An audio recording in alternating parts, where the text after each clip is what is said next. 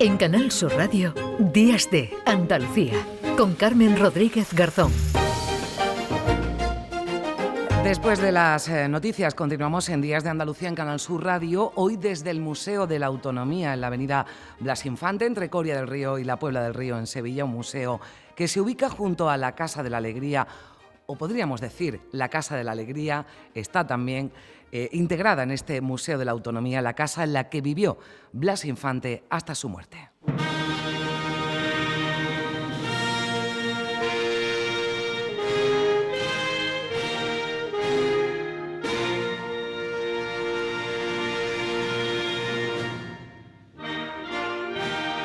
Vamos a recorrer hasta las 11 de la mañana este museo, la Casa de Blas Infante, para celebrar el Día de Andalucía, el 28F, pero no vamos a estar solos. Enseguida vamos a saludar al director gerente de la Fundación Centro de Estudios Andaluces que gestiona este museo, que nos va a hacer de guía a nosotros y también a todos ustedes en un domingo de estreno en este museo porque se va a presentar va a ser en unos minutos a lo largo de la mañana la nueva réplica del escudo de Andalucía que va a lucir en la fachada de la casa de Blas Infante. Pero hablaremos de todo lo que se puede ver, que es mucho aquí, de las numerosas actividades que se realizan en el museo durante todo el año y especialmente estos días previos al 28F. Se han abierto ya las puertas al público, hay algunos ya que nos acompañan. Bienvenidos al museo y a estos Días de Andalucía en directo hoy desde aquí. Esperamos que nos acompañen y nos den calorcito en esta no tan fría mañana de domingo, que pensábamos que iba a hacer más frío, pero, pero no ha sido o no está siendo para tanto. Además de Tristán Pertiñez, el director del Centra, esperamos en esta mesa también. Se va a sentar Javier del Mas, nieto de Blas Infante, vicepresidente de la Fundación, que lleva el nombre del padre de la patria andaluza, y también pasará por aquí Alicia Almarcegui, que es la directora de la revista Andalucía en la Historia, que edita el Centra y que si no lo han hecho les recomiendo que se hagan con ella. Ya llevan 20 años, 78 números. Es de periodicidad trimestral y en ella historiadores, investigadores y periodistas culturales escriben sobre los grandes episodios de la historia andaluza y sus protagonistas, desde la prehistoria, fíjese, al tiempo presente. El, último número está dedicado a los archivos andaluces.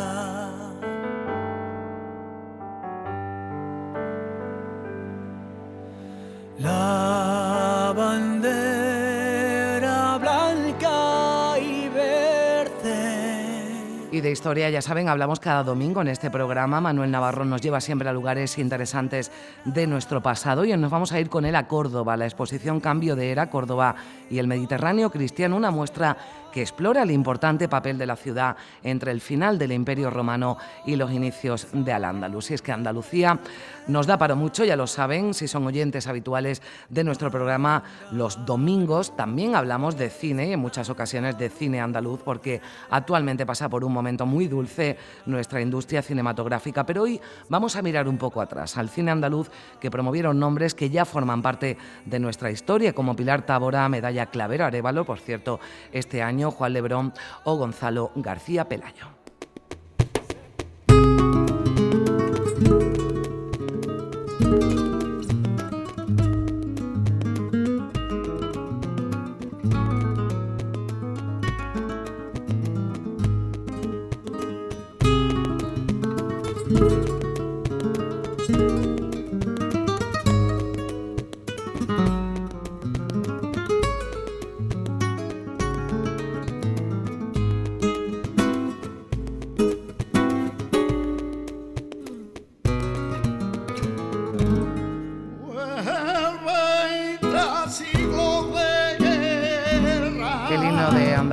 Uno de nuestros grandes símbolos, va a sonar durante toda la mañana, como no podía ser de otra forma, ese himno que nos une a todos y que ha sido interpretado por muchos artistas, cada uno imprimiendo su estilo. Con Lourdes Galve, por cierto, en nuestro tiempo de flamenco escucharemos y también analizaremos alguna de sus versiones. Esta que escuchamos es de Fósforito. Días de Andalucía de Canal Sur Radio y en el Museo de la Autonomía, con parte de nuestro equipo desplazado hasta esta sala 28F, María Chamorro en la producción, Alberto Ortiz y Paco Estrada, nuestros operadores de exteriores, también en nuestro estudio central de Sevilla, Juanjo González, junto a Kiko Canterlay en Málaga, José Manuel Zapico. Y también se ha venido con nosotros, enseguida los, los saludaremos, Ryan Gosto, así que sean bienvenidos cuando son las 9 eh, y 5 minutos de la mañana.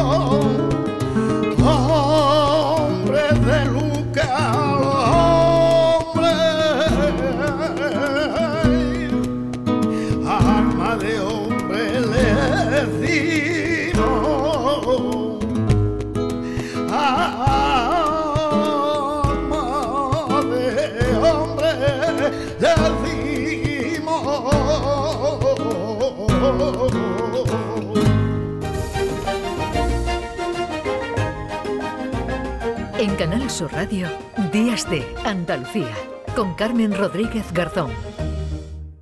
La vida es como un libro, y cada capítulo es una nueva oportunidad de empezar de cero y vivir algo que nunca hubieras imaginado. Sea cual sea tu próximo capítulo, lo importante es que lo hagas realidad. Porque dentro de una vida hay muchas vidas y en Cofidis llevamos 30 años ayudándote a vivirlas todas. Entra en cofidis.es y cuenta con nosotros. Somos una comunidad que no necesita filtros, con seguidores de todas partes del mundo. Somos una red social unida, una tierra que avanza, que crea y que cuida, con amigos que van mucho más allá del tiempo real. Una comunidad orgullosa de estar muy conectada con nuestra manera de sentir y nuestra manera de vivir. Feliz Día de Andalucía. Esta es tu comunidad. Un mensaje de la Junta de Andalucía.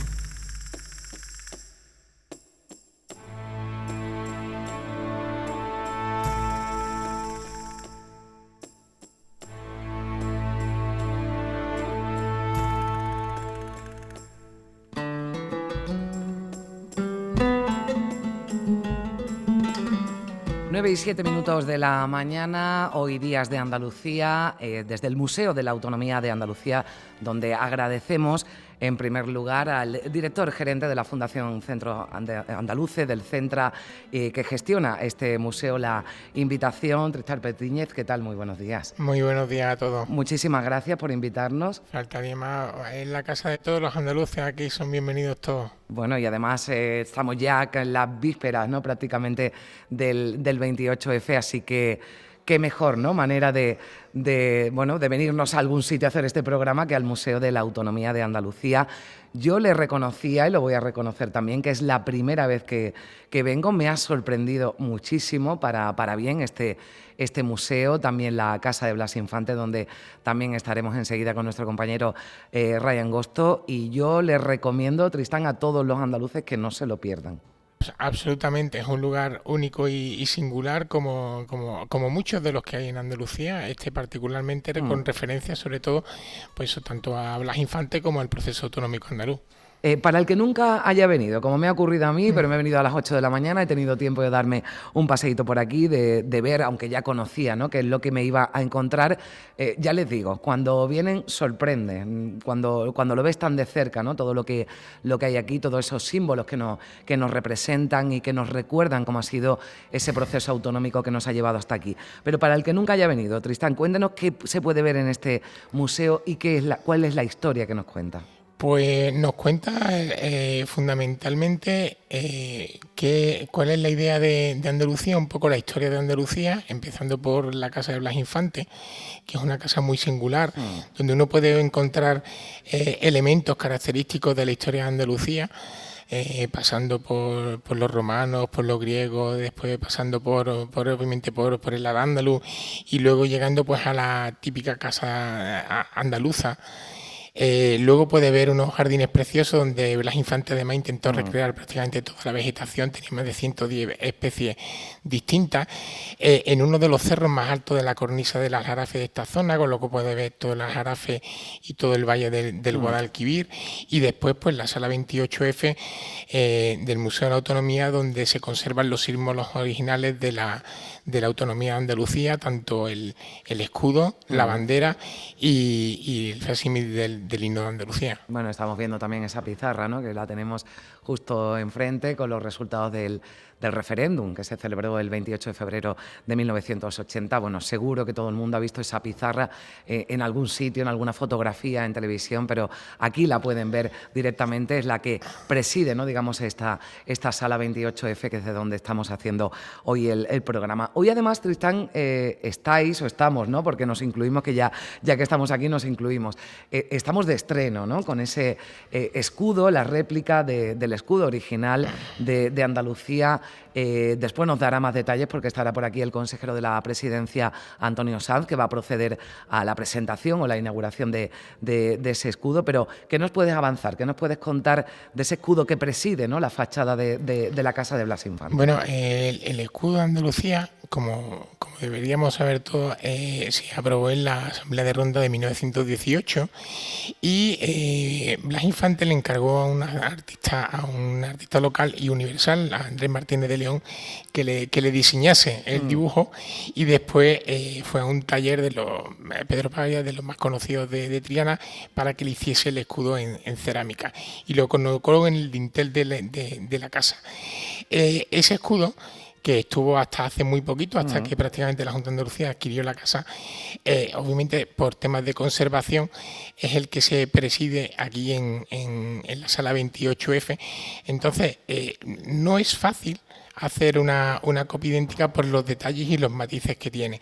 Entonces hemos trabajado conjuntamente durante tiempo con la Escuela de Artesanos de Helve, que es una escuela donde hay unos profesores y unos alumnos maravillosos, para hacer una, réplica de, este escudo y volver a colocarla en, el, sitio donde siempre quiso las infantes, que es en el dintel de su casa. Bueno, eh, los materiales, incluso la, la forma ¿no? en la que se crea esa cerámica se ha respetado con lo que la réplica que vamos a, poder ver, ¿no? porque antes he pasado por la casa, estaba tapada convenientemente para no, para no desvelar y para, y para que llegara ese momento de la presentación, pero lo vamos a, poder ver y es muy, muy similar, ¿no? está muy bien conseguida ¿no? para eh, entendernos. ¿no? Es idéntica, mm. prácticamente son matices y, si no uno lo conoce bien no, no sabe cuál es el original del de, la mm. copia. Hay que decir también que hemos realizado otras, otras réplicas anteriormente que se han ido entregando a las diferentes instituciones de la mm. Junta de Andalucía, tanto al Parlamento como al Defensor del Pueblo, como al Tribunal Superior de Justicia de Andalucía,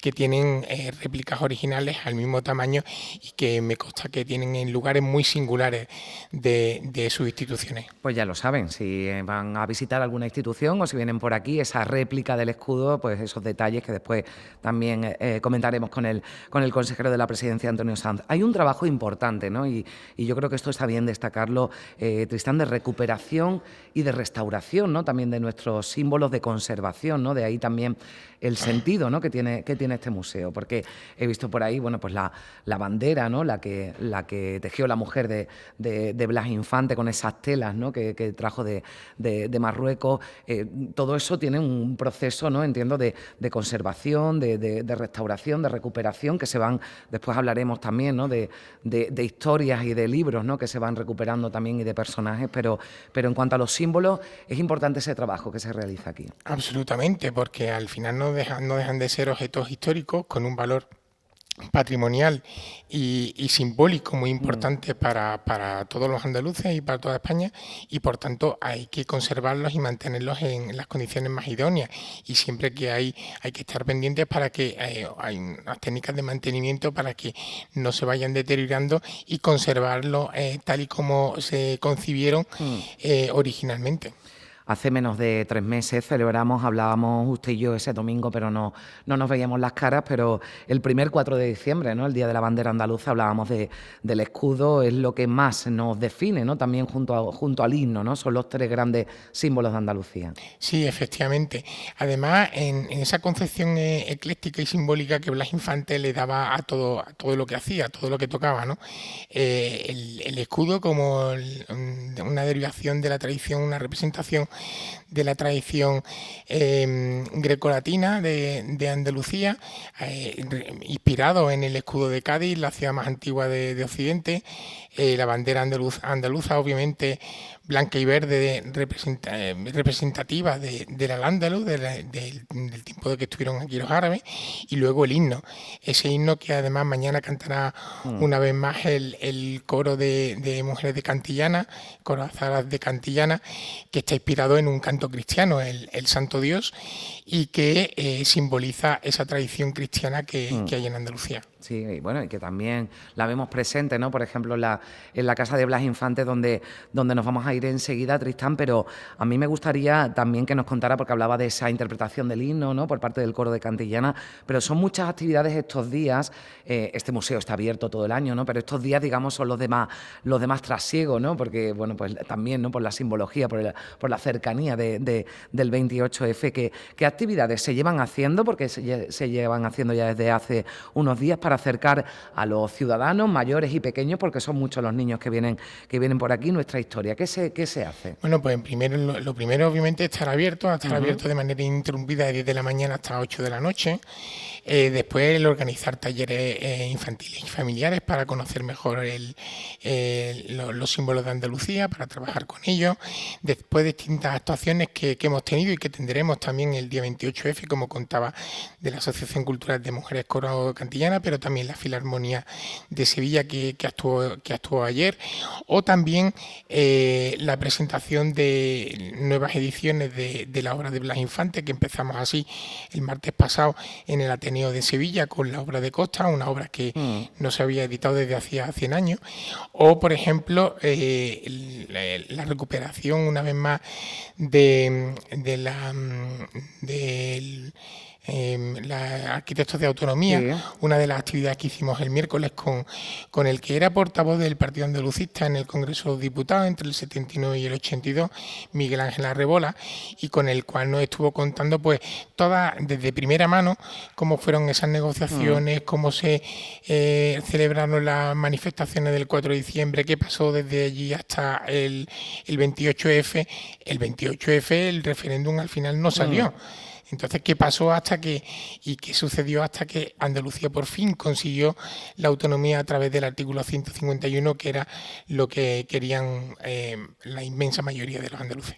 Bueno, pues eh, ya ven, estamos aquí también repasando esa historia de Andalucía, que nunca viene mal, repasar la, la, historia, repasar todo ese proceso y de eso vamos a seguir hablando, pero nos vamos a ir, vamos a conectar con nuestro compañero Ryan Gosto, que se ha venido también a este Museo de la Autonomía de Andalucía, a la Casa de Blas Infante, también les recomiendo que no, que no se la pierdan. Eh, Ray se ha ido con, con Ana, que es guía ¿no? habitual de, de todos los visitantes que vienen a, a este museo y a la casa de Blas Infante y que junto con Ryan Gosto nos va, nos va a contar, bueno, pues qué se puede ver en esa, en esa casa. Ray, ¿qué tal? Buenos días. Muy buenos días. Eh, creíamos que iba a hacer más fresquito, pero que hace una muy buena temperatura, 8 grados según por lo menos mi teléfono atómico, vaya usted a saber. Pero sí es verdad que no hace nada de frío, se está, hombre, hay que ir ligeramente abrigado, pero es por las horas de la mañana en este domingo, pero la verdad es que hace una temperatura fantástica, de hecho tan fantástica que para llegar a la casa de Blas Infante hemos tenido que recorrer ese jardín del Blas Infante, un espacio que está hecho pues para el descanso, para contemplar un poquito el paisaje, porque hay diferentes especies, pero también para ver un poquito lo que es la ribera del Guadalquivir. De hecho, y dando la espalda a la entrada de la casa del Blas Infante, vemos a la izquierda Coria del Río. Un poquito más hacia la derecha, Bellavista, dos hermanas y según uno de los operarios que hemos encontrado por aquí, se veía hasta los palacios Eso, eso, eso nos han dicho, eso nos han dicho. Bueno, y si es verdad, claro hoy, o sea que igual, igual, igual se ve, ¿no? Bueno. Sí, no, nos comentaba antes Tristán Petiñe, ¿no? Nos decía, es que hay una, una, vista, una vista privilegiada, ¿no? Y, Totalmente. Y además, eh, eh, Carmen, da una sensación de paz, de tranquilidad. Mira, mira, mira, mira, mira, esto es lo que se sí, estoy escuchando, ¿no? Los pajaritos por ahí, claro. Increíble, increíble. Pero bueno, sí es verdad. Estamos al lado de Ana Vicente, que es una de las tres guías del museo, ¿eh? monitora, en el que ella se encarga pues, de acompañar a los grupos de gente que vienen a conocer este sitio, que ya te digo yo, tampoco yo lo conocía. Y está merece estamos de estreno estamos de estreno también totalmente. Pero y bueno. mejor porque la primera vez no es como la que más te, te sorprende así que bueno que está está bien. Así lo ¿eh? contamos seguro con más con más entusiasmo Ray. Eh, está claro está claro. Y impresiona llegar eh, Ana Vicente muy buenas. Hola buenos días. Esa de una de las monitores nos acercamos un poquito vamos a entrar un poquito porque estamos en la en la parte de, de afuera y en la parte de afuera de la casa pone la restauración y rehabilitación de la casa de Blas Infante fue inaugurada el 5 de julio de 2010 con motivo del 125 aniversario de su nacimiento. Y vamos a entrar en la casa que tiene que esta puerta, eh, desde luego, es un poquito... Hay que darle, ¿eh? antes no, hay que darle un poquito, tiene truco. Sí, la entrada es como muy, no sé, sí, sí, realmente sorprende bastante al visitante, a pesar mm. de que desde la calle puedan ver el castillete, pues cuando llegamos aquí frente a la fachada principal, pues sorprende ver este estilo andalusí, esta decoración de eh, los vanos, de las ventanas y la puerta de arco de medio punto, pues decorados con azulejos policromados de reflejo, que es lo que impacta bastante a la gente.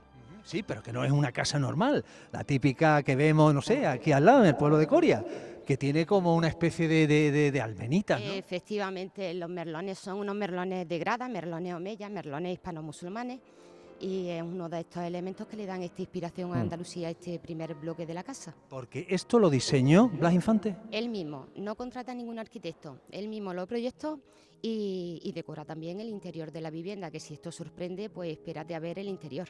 ¿Me invitas a entrar? Vamos a ver. Poca luz, ¿eh? Poca luz por ahora. Pero bueno, hemos llegado a lo que es... La luz justa, ¿eh? Para, para, para, apreciar, creo yo, Ray, lo, que te ¿eh? vas a encontrar, sí. La galería principal, exactamente. Pero no, no me cierre, no me cierre porque entonces no veo, Ana. No veo. A ver, es un pasillo que si lo veo que esto es totalmente, esto parece la, la Alhambra. Efectivamente, eso es lo que más sorprende a la gente que aunque por fuera eh, vea esta decoración, lo que jamás espera es encontrarse eh, este interior, que como bien has dicho, la gente eh, nombra la Alhambra de Granada, efectivamente. Esta yesería que decoran las paredes. Bueno, en realidad esta casa tiene el sello personal de Infante. Fíjate, un simple detalle. Si miramos por encima del marco de la puerta, desde el interior de, la, vivienda, encontramos un arco polilobulado, un arco arabesco, y en su interior unos escritos dicen Dar Arfara, Casa de la Alegría, Reino de Tres Ángeles, Ginesita, Mariquita y Blasillo. Así era como cariñosamente llamaba a sus tres hijos mayores. Sin embargo, a la menor de la hija, la cual ya nace aquí en, en Corea, al igual que a la casa, la llamó Alegría y de esta manera dejó recogidos los nombres de los cuatro hijos en el interior de este arco. Ah, perfecto. Una cosa, Carmen, te pido permiso. Como la casa y el sitio de la verdad es que merece la pena visitarlo, eh, vamos entero.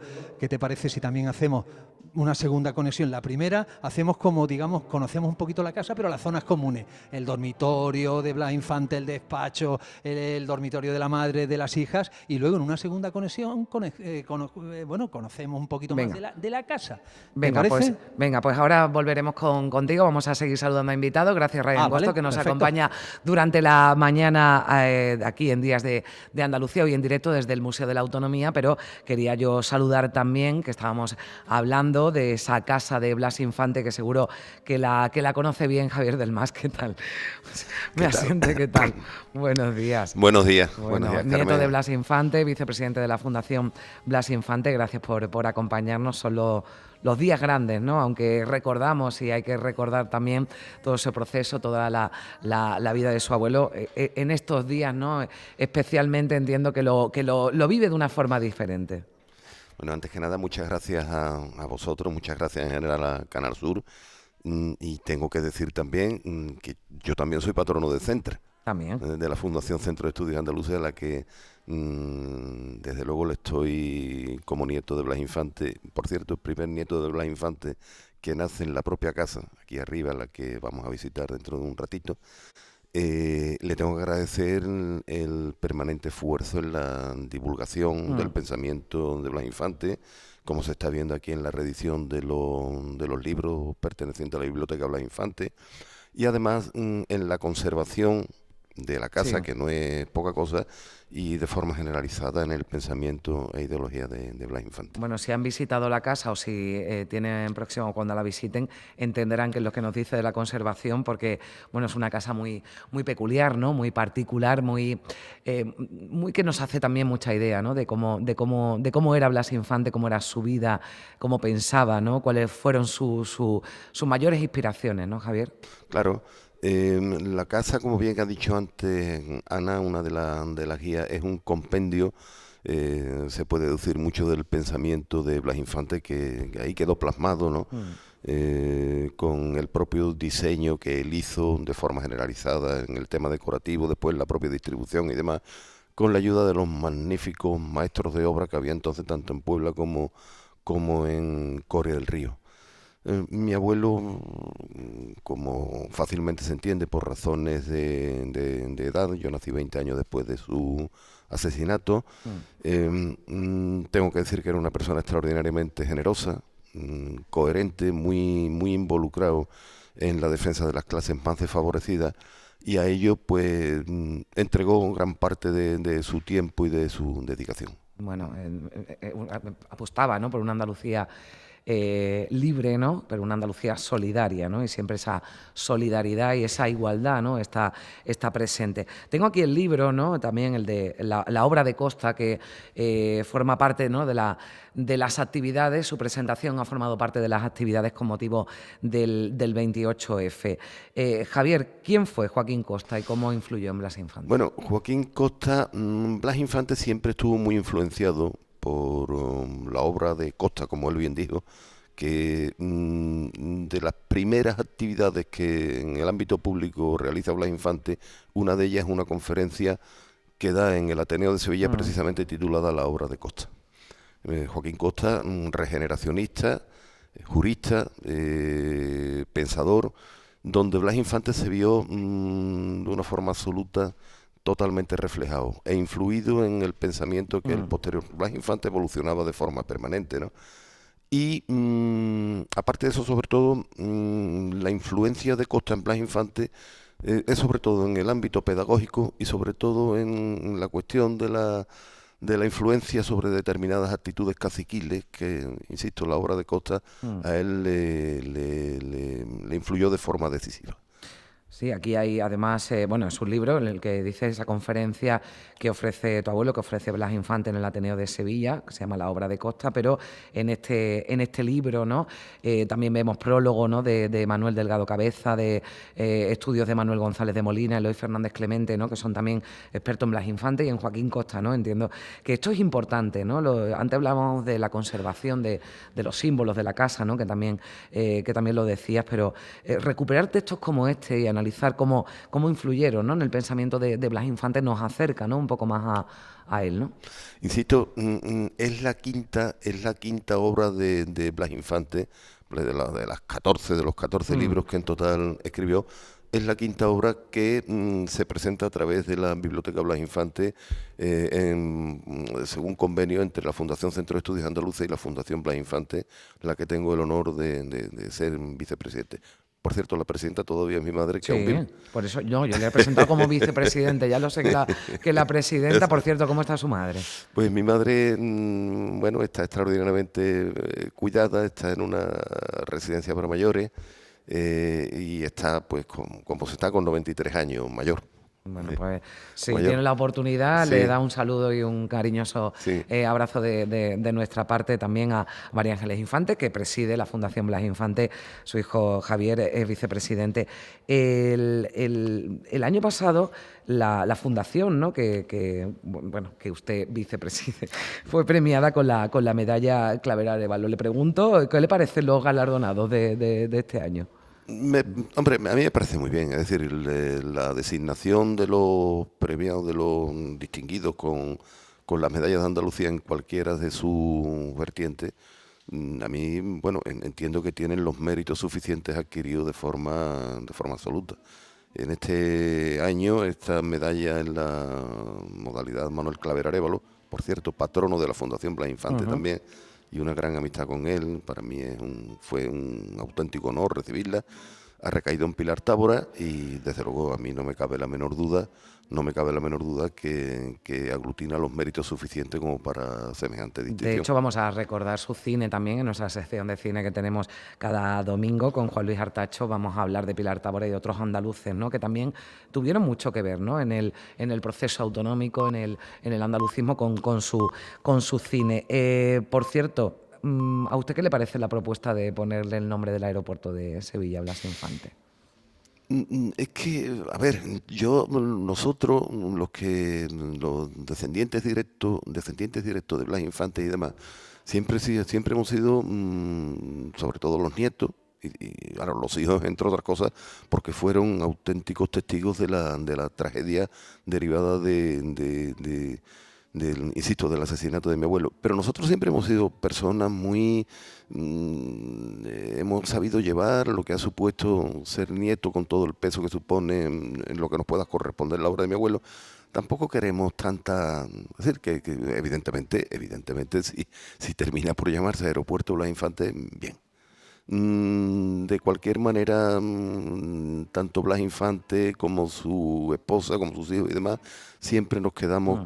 con, en, la intimidad, digamos, con, la obra de mi abuelo, que desde luego le tengo que confirmar que en ningún caso quiso ser protagonista más allá de, de, lo que realmente de lo que realmente en fin determinó mm. lo que era su propia obra bueno pues eh, de Blas Infante vamos a seguir hablando porque vamos a conocer vamos a volver de nuevo a la, a la casa de la alegría a la casa de Blas Infante donde eh, nació y nos lo estaba contando Javier Javier del Más Infante nieto de, Blas Infante al que yo agradezco bueno Tristán eh, Javier ahora también saludaremos a la directora de la, de la revista Andalucía en la historia Alicia Almarcegui me acompañan aquí en la mesa y que, por supuesto, pueden quedarse el tiempo que, deseen. Bueno, hacemos una parada publicitaria y enseguida nos volvemos a la Casa de Blas Infante y seguimos hablando con más invitados, con más protagonistas aquí en el Museo de la Autonomía de Andalucía, donde hoy nos hemos venido todo el equipo de Días de Andalucía.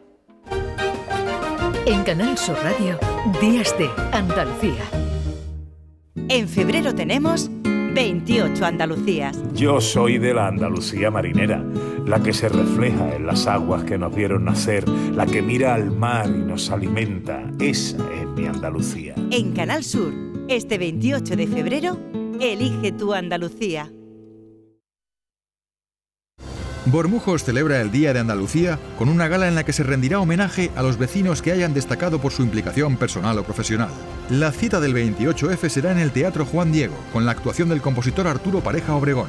Posteriormente, en la Plaza del Consistorio se procederá a la izada de bandera. Organiza Delegación de Participación Ciudadana. Los guerrilleros, tapicería y colchonería en Utrera, a precios de fábrica. Colchón de matrimonio de 27 centímetros de grosor, lechos independientes, refuerzo en zona lumbar, cara de verano e invierno, valorado en 689 euros, ahora 299 euros. Sí, sí, has escuchado bien, 299 euros. Y por un euro más televisor LED de 32 pulgadas de regalo. Estamos en Utrera, carretera Carmona número 15 en Utrera, Sevilla. Entregas en 48 horas.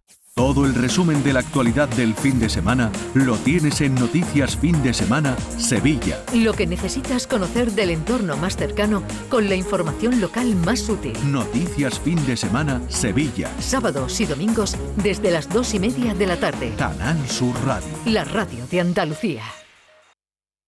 En cofidis.es puedes solicitar financiación 100% online y sin cambiar de banco. O llámanos al 900 84 12 15. Cofidis, cuenta con nosotros. Chano, ¿nos disfrazamos de factura de la luz para asustar al personal? ¡Tesquilla! Con Hogar Solar ahorras tanto que eso ya no da yuyu. ¿Hogar Solar? ¡Claro! No como mi cuñado Alfonso que riega todos los días una lámpara creyendo que le va a crecer una planta fotovoltaica. Hogar Solar, la luz que te ayuda a ahorrar. Ahora mismito voy a ponerme yo la plaquita.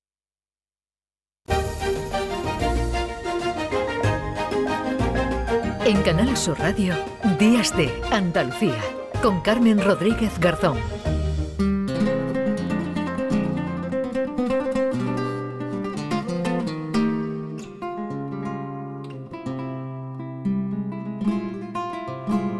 9 y 34 minutos de la mañana, aquí seguimos en el Museo de la Autonomía de Andalucía. Agradecemos la invitación para realizar hoy este programa de domingo. Le vamos a acompañar hasta las 11 de la mañana y todavía, bueno, pues tenemos eh, muchas cosas que enseñarles. Y digo bien, enseñarles porque también a través de la radio se pueden enseñar muchas cosas, ¿verdad, Ray Angosto, que sigue en esa Casa de la Alegría, esa casa de Blas Infante? Seguro que sorprendidísimo también por todo lo que, lo que estás viendo, ¿no? Y por esta casa tan, tan peculiar y tan original y que define tanto la personalidad de Blas Infante. Totalmente. Y además, como decíamos, estamos en el gran pasillo central. Eh, ya sabéis que hay habitaciones a la izquierda, habitaciones a la derecha. Dentro de ese pasillo, al fondo a la izquierda, hay una escalerita que luego subiremos.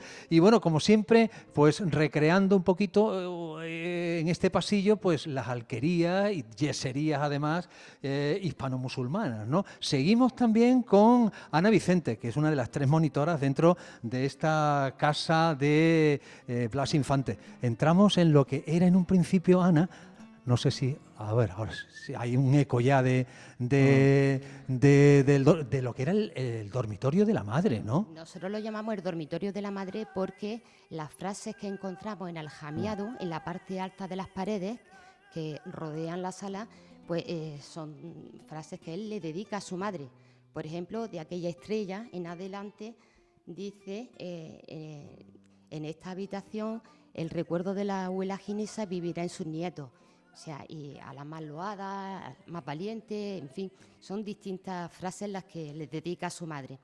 Hoy lo que le contamos al visitante aquí es, eh, pues, le hablamos de la, tanto de la construcción como de la decoración de la vivienda, ¿vale? Si te fijas, por encima del marco de la puerta encontramos una placa de yeso con unos escritos en árabe en los que aparecen los nombres de aquellas personas que contribuyeron en la construcción de esta sala arabesca. Y al final una fecha, 1933, fecha en la que finaliza la construcción de la casa. Asimismo, también se encarga él de la decoración. Fíjate que a través de ella quiso recoger este crisol de culturas y tradiciones que han pasado por la historia de Andalucía, como esta estrella de ocho puntas, aquella, la de seis puntas, que alude a la tradición judía, y bueno, hay otra cosa que también forma parte de la decoración de la casa. La chimenea. Bueno, chimenea hay en estas primeras salas, sí, claro, no existía el aire acondicionado, lógicamente. pero otra cosa es que también eh, los símbolos andaluces forman parte de la decoración de la casa. En esta sala, por ejemplo, si te fijas de manera subliminar, este último cuerpo de azulejo eh, van alternando los colores de la bandera. Fíjate es uno de los detalles. Luego podremos ver eh, un escudo de Andalucía también más adelante. Esta sería la primera habitación eh, que a la derecha, pero la primera habitación a la izquierda era teóricamente el despacho de Blas Infante. Efectivamente. ¿Y no, no tenemos acceso? Eh, no, mm, no tenemos acceso porque lo que ven aquí el mm. visitante es a Blas Infante trabajando. Es decir, me explico, a través de un holograma. Mm. Entonces, pues bueno, en su interior sí que pueden ver eh, la mesa del despacho y el sillón, eh, que por cierto, eh, una curiosidad, el sillón que vemos tras la mesa perteneció a Emilio Castelar, presidente de la Primera República Española. ¿Cómo consigue eso Blas Infante? sí, pues bueno, lo consigue a través del pago de una minuta que le realiza un amigo suyo de la Puebla de los Infantes, quien a su vez lo había heredado de un tío sabiendo este el capricho que tenía don Blas por el sillón de Castelar, en una de las gestiones en la que lo representa como abogado, en lugar de pagarle la minuta en metálico, le hizo entrega del sillón de Castelar. Fenomenal, seguimos por este pasillo. ¿eh? Y entonces, eh, segunda... A ver, encontramos, a la derecha, que es la segunda habitación, aquí. Aquí encontramos el comedor principal o comedor de los moros, como aún lo llaman las hijas. ¿Puedes pasar? Sí, sí, sí. Pasamos. Tú preguntas antes, Ray, no vaya a ser que te metas donde no debes, por eso. No, no, hombre, no, no, no, no creo. Y además ahí tengo a Ana que me dice por aquí, por allí, por allí, por aquí. Que Esto preside el despacho y te vas a comer ese cristal del holograma. Tú sigue las indicaciones de la guía, Ray. que, bueno, vemos que está presidido también por otra mm. chimenea. Efectivamente. Y por una serie de alacenas. Efectivamente. Eh, bueno, como vemos ya cambia la decoración en el mm. interior de esta sala. Esta sala contiene cuatro murales, eh, de los cuales él mismo realiza los bocetos. ¿Vale? Dos de ellos aluden eh, al pasado de Andalucía, este primero donde tenemos situada la puerta de acceso a la sala y el que encontramos a continuación a la derecha, eh, esta imagen que representa la leyenda de la Peña de los Enamorados de Antequera. Sí. Claro que él estuvo al lado. Efectivamente. Eh, bueno, él ya lo veía desde el, barcón de Archidona cuando estuvo interno. claro, claro. Esa Peña de los Enamorados. Efectivamente. Hoy también conocida como la Peña del Indio. Bueno, eh, a continuación, pues estos otros dos murales son paisajes de Isla Cristina, eh, lugar donde reside la familia Infante durante el periodo, el periodo dictatorial de Primo de Rivera y donde nacen las primeras hijas. O sea que teóricamente aquí eh, era donde hacían vida familiar. No, no, no, no. Ellos donde realmente hacían la vida era en el segundo bloque de la casa.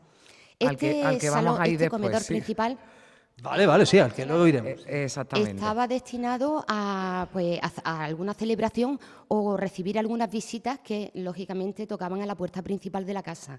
Era la zona de recepción, ¿no? Que está aquí también Javier, Javier del Mar, ¿no? Exactamente. Lo que nos, están eh, contando, ¿no? La primera parte, Javier, es la, zona en la que, en la que recibía, ¿no? Eh, Blas Infante, bueno, pues a, la, a las visitas, ¿no? Digamos que la, la, zona no era donde se hacía vida, ¿no? Donde hacía vida, donde hacía vida familiar.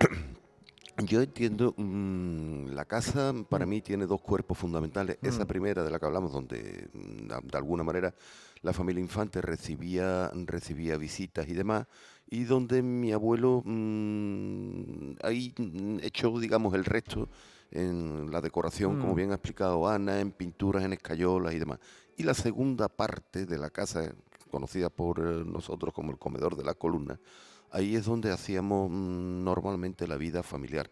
Esa segunda parte, mm. como se verá, está un poco más descargada mm, que el primer cuerpo, eh, porque claro, eh, esto de, ponerte, de ponerte a decorar las paredes con fresco, a pintar escayola y demás, evidentemente eso tenía un coste, la cerámica, eso tenía un coste que más tarde el patrimonio familiar. y la segunda, la segunda es un poco más sencilla, que yo creo que se produce a raíz de la llegada de mi abuela Angustia a mm. la casa. Y entonces puse allí su, mm. Bueno, eh, seguiremos, eh, Ray, porque tenemos, eh, sigue, vas a seguir contándonos cómo, cómo, es esa casa, porque tiene, tiene muchos rincones que, descubrir y que, y que contar. Pero vamos a saludar ya a esta hora que también está junto a Tristán Pertiñe, Javier del Mas, también nos acompaña Alicia Almarcegui. ¿Qué tal, Alicia? Hola, buenos días. Es la directora de la revista Andalucía en la Historia. Eh, que edita la Fundación Centro de Estudios Andaluces, que es una maravilla. Yo la tengo aquí también. Eh, tengo aquí el último número, pero lleváis 78 y 20 años, Alicia, que se dice pronto, pero. Eh, pocas cosas ¿eh? duran tan poquito y menos una. Bueno, esto que yo que me dedico a los medios de comunicación es complicado que algo perdure, ¿no? Tanto en el tiempo, pero ya les digo, es una revista que está bien, que está bien hecha, ¿no? Y quizás sea uno de los motivos, ¿no? Por los que ya cumplís 20 años, Alicia. Eh, sí, es cierto. Eh, la revista se fundó en 2003 y la Fundación Centro de Estudios Andaluces echa a andar en 2002, es decir, un año eh, después. Y afortunadamente se ha sido publicando cuatro números años ininterrumpidamente desde entonces. Es, es, verdad, es un lujo para, para, mí como, como, directora y para, para todos los andaluces tener una revista así a su disposición, porque como tú sabes, Carmen, eh, es una revista que se edita en papel, pero que también está disponible para su libre descarga desde la página web de la Fundación Centro de Estudios. Es una revista, recordamos, de periodicidad trimestral. Eh, este último número se dedica a los archivos andaluces, ahora nos cuentas un poquito más, pero como decía, bueno, este, este número, este, el último de Andalucía en la historia, se puede adquirir, si no me tres euros y medio, que lo iba a decir yo, pero ya he mirado aquí, ya me cuesta, ¿eh? porque ya fíjate que viene, aquí. Bueno, el, precio enero-marzo 2023, el número 78, tres euros y medio, se puede adquirir, pero si ya pasa el tiempo o, se puede acceder ¿no? a, la, a la página web del Centro de Estudios Andaluces y se puede descargar ¿no? los números anteriores que, en los que además se, habla de, temas muy interesantes porque Andalucía tiene que, mucho que ver también en la, en la historia. Andalucía tiene su historia propia, pero tiene mucho que ver también en la historia de nuestro país. Sí, porque es una revista de carácter generalista, lo que mm. quiere decir que tratamos desde la prehistoria, creo que lo has dicho tú antes, hasta la historia del tiempo presente. Hemos tratado muchísimos temas en cada número, además de, normalmente dedicarse a un monográfico, a un tema un poquito más en profundidad, porque esto es una revista de divulgación escrita por historiadores, que es lo que la creo que es la fórmula que la hace eh, diferente o, singular o, única, ¿no? que está dirigida al gran público, pero son los especialistas los que se, dirigen a, él a través del, trabajo de, la, de, los editores de la revista, de la Fundación Centro sí, pero lo hacen de una forma muy didáctica, también periodistas, que por cierto hablábamos antes ¿verdad? de comenzar el programa, eh, con esa pérdida ¿no? reciente y dolorosa de, Antonio Ramos Espejo, que colaboraba y colaboró durante, durante años en esta revista. Sí, Antonio Ramos eh, formaba parte del Consejo Editorial de la revista, si no recuerdo mal, desde 2010, o sea que mm. llevaba eh, muchos años colaborando, era el único periodista, el resto son o bien historiadores o archiveros. Porque los periodistas somos los que la editamos. ¿no? En el Consejo lo que tenemos generalmente son, son eh, historiadores. Eh, él era ya en esa última etapa de, su vida, él era profesor de la Facultad de Comunicación y, se incorporó de una manera muy generosa y muy valiente, porque cuando había que, a Antonio se le, le, pedíamos que, publicase artículos relativos al proceso autonómico andaluz, que él conocía muy bien, que él vivió en primera persona desde Triunfo, desde, mm. desde numerosas eh, cabeceras. Y, claro, él como periodista se lo encargaba y te lo mandaba a la semana, cosa que para un historiador es algo inconcebible. Hay que trabajar con ellos con muchísima antelación. Este dossier que tú tienes delante, Tristán, que llevará fraguándose. Tú has estado en el último consejo, año y medio fácilmente. ¿no? Aproximadamente. O sea, este número de ahora, esto tiene periodicidad trimestral, pero no es que se haga en tres meses, no. No, no, no.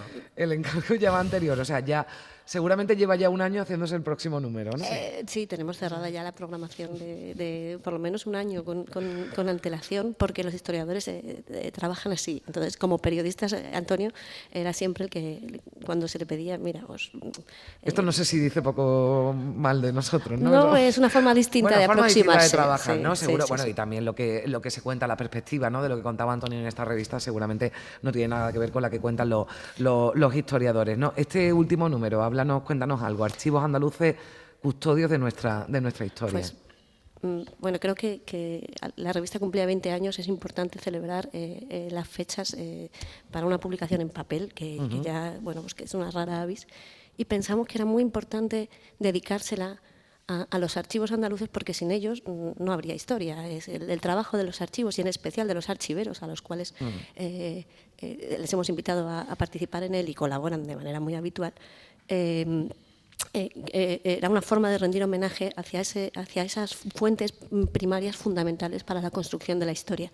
Y si bien los historiadores tienen muy claro las diferencias de qué es un archivo que puedes encontrar aquí, que puedes encontrar en, cada uno de ellos, creo que los lectores, los aficionados en general a la historia, no lo tenemos tan claro. Es por eso que, quisimos hacer un dossier dedicado a tipologías de archivos, no tanto a archivos con nombre propio como a tipologías. ¿Qué tipo de archivos hay? ¿Qué, qué puedes encontrar en ellos? Qué los hace singulares y también su propia historia, cómo se han creado. ¿no? Desde, mm. desde la Edad Media, eh, que, los, documentos más antiguos eran del siglo XIII, de Alfonso X, hay algunos privilegios rodados preciosos como este eh, que tenemos aquí en la mm. portada. O, bueno, en la portada tenemos un registro de carga de libros eh, de, un barco que iba a Indias, por ejemplo, y que ellos mismos contasen su, propia, su propia historia. Están los archivos históricos provinciales, los mm. archivos municipales. Bueno, bueno veo aquí, por ejemplo, incluso de de, comisiones obreras, ¿no? De Archivos sindicales, Del mundo del trabajo, ¿no? Y veo aquí un cartel firmado por Picasso en solidaridad con, los presos políticos, ¿no? O, el periódico Andalucía Obrera, es decir, que eh, eh, estamos, estamos viendo bueno, la, historia de Andalucía, la historia más, más antigua, también eh, recogida en otros archivos. Archivos militares. Creo que además la vais a, presentar ¿no? en unos días en el archivo de Indias. ¿no? Exactamente. El, mm. día, el jueves 9 a las 7 de la tarde estáis todos invitados. vamos a contar con la directora del Archivo de Indias, ya que la portada es un, mm. documento original del siglo XVI del archivo. Hemos querido hacerlo allí eh, porque la propia directora del Archivo de Indias escribe sobre los archivos históricos provinciales, el, eh, subdirector escribe sobre el Archivo de Indias, mm. eh, el dossier, déjame que lo diga, porque el dossier lo coordinan un director del Archivo Municipal de, de Antequera, Pepe Escalante, y una profesora de, Historia Económica, de Historia Contemporánea de la Universidad de, Málaga, eh, María Carmen Fernández Paradas, que escribe precisamente sobre los archivos empresariales. También están los archivos eclesiásticos, están eh, los archivos de protocolos, en fin, muchas tipologías. Hay 2.000 archivos en Andalucía, cuentan ellos por lo menos, ah. con lo cual todos no están, pero sí son eh, todos los que están, está claro, ¿no? porque no nos cabrían más y nos, nos han quedado mucho fuera y bueno, eso se nos queda allí un poquito, hmm. eh, quizá más adelante podamos bueno, en un eh, mundo volver en el que además lo hacemos todo a golpe de, de Google ¿no? y creemos que, que, todo está ahí desde siempre y que nadie ha hecho por, por trabajarlo, yo creo que está bien ese reconocimiento porque no siempre hemos podido trabajar con la con la facilidad ¿no? de ahora, con esos archivos, con ese internet, ¿no? en lo que está, en el que está casi todo, ¿no? Pero, pero el trabajo de esos historiadores, de esos investigadores con esos archivos tan, tan antiguos y, que nos cuentan tantas cosas de, de, Andalucía, bueno, pues yo les recomiendo esta Andalucía en la historia, Archivos Andaluces, este último número, una revista que cumple 20 años, así que enhorabuena y felicidades por ese, por ese cumpleaños, Alicia.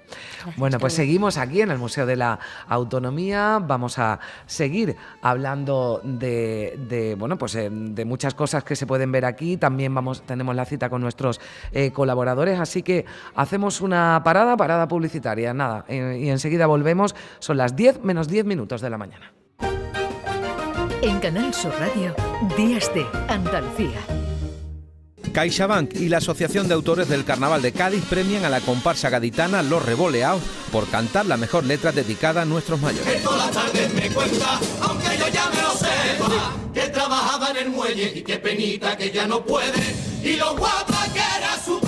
Los Revoleados, la comparsa de Javier González Vázquez e Iván Romero Castellón, ganadores de la primera edición de Mayores llenos de coplas. Muchas felicidades y que viva el carnaval. CaixaBank, mayores llenos de coplas y de vida.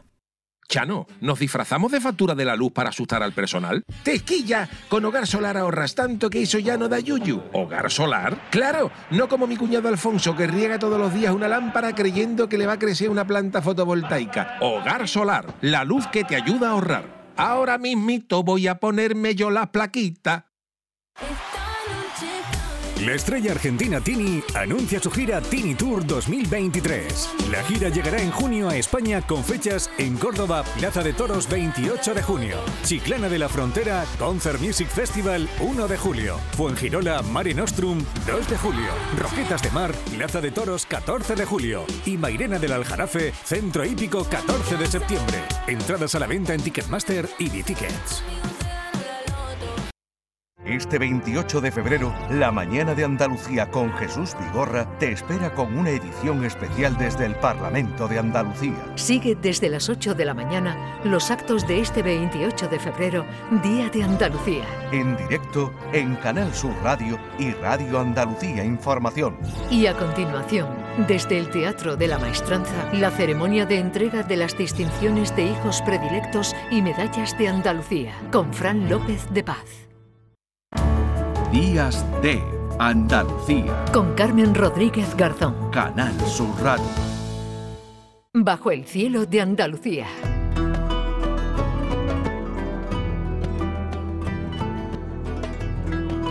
Ocho minutos para las diez de la mañana. Saludamos ya a nuestro querido Manuel Navarro. ¿Qué tal? Muy buenos días, Manuel. Hola Carmen, buenos días, ¿cómo estás?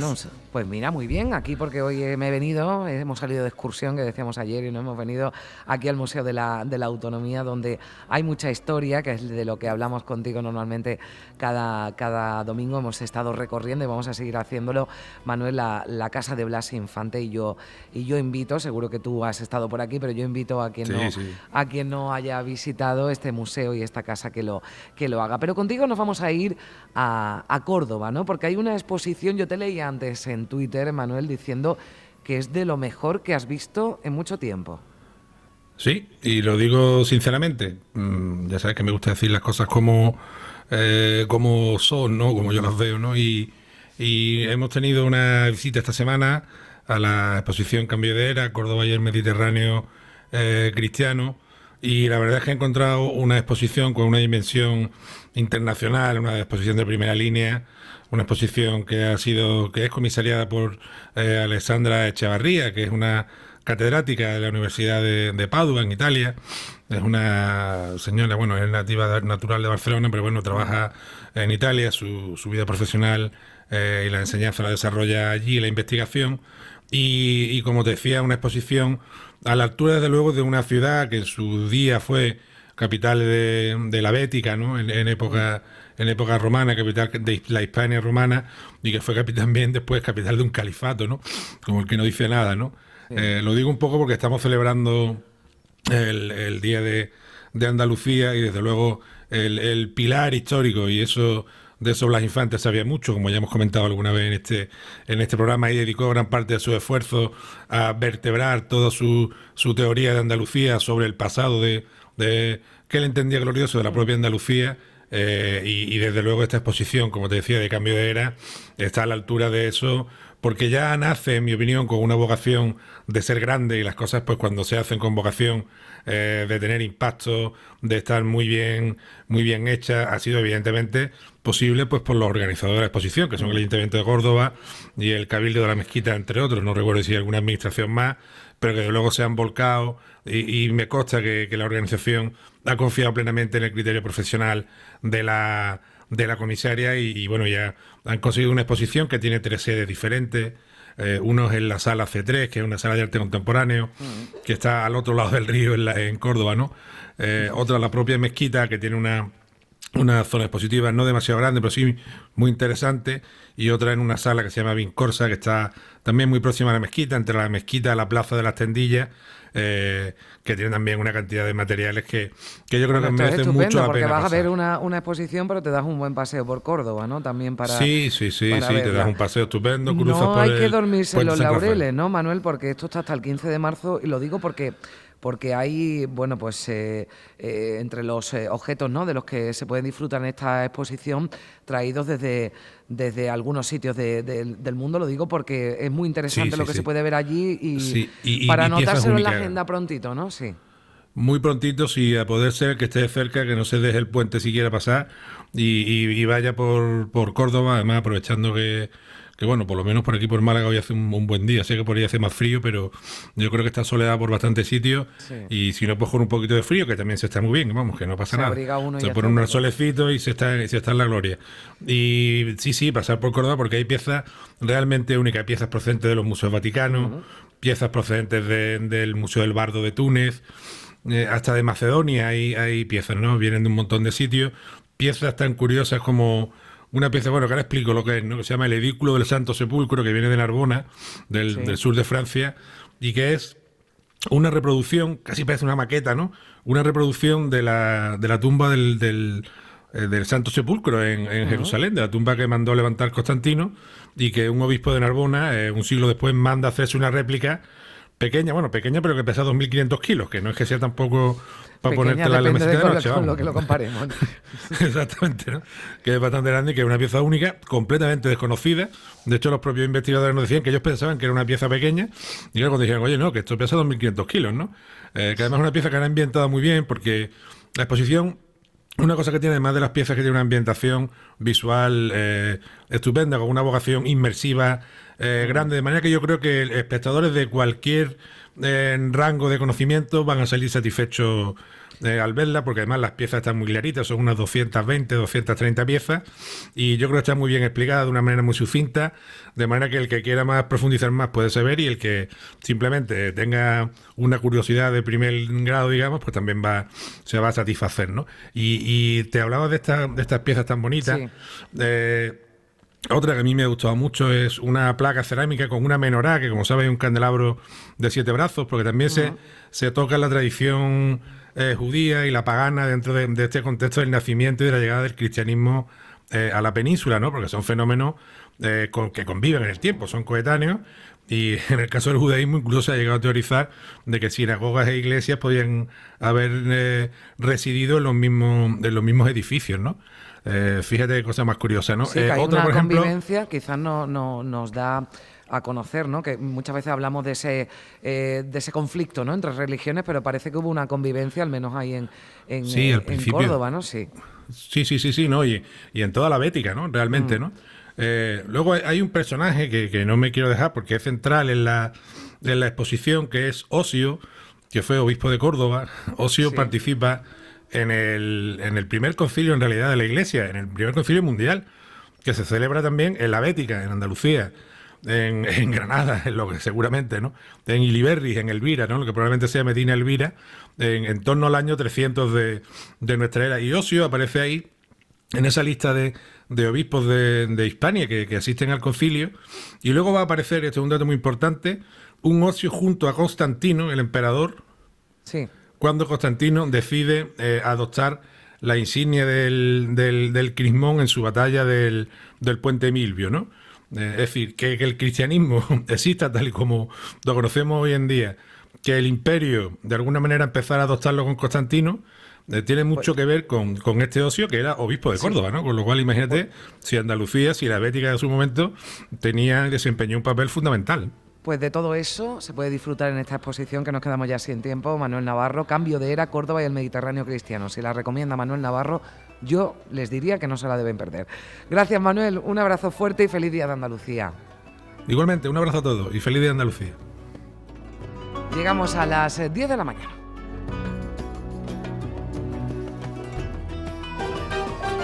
En Canal Sur Radio, Días de Andalucía.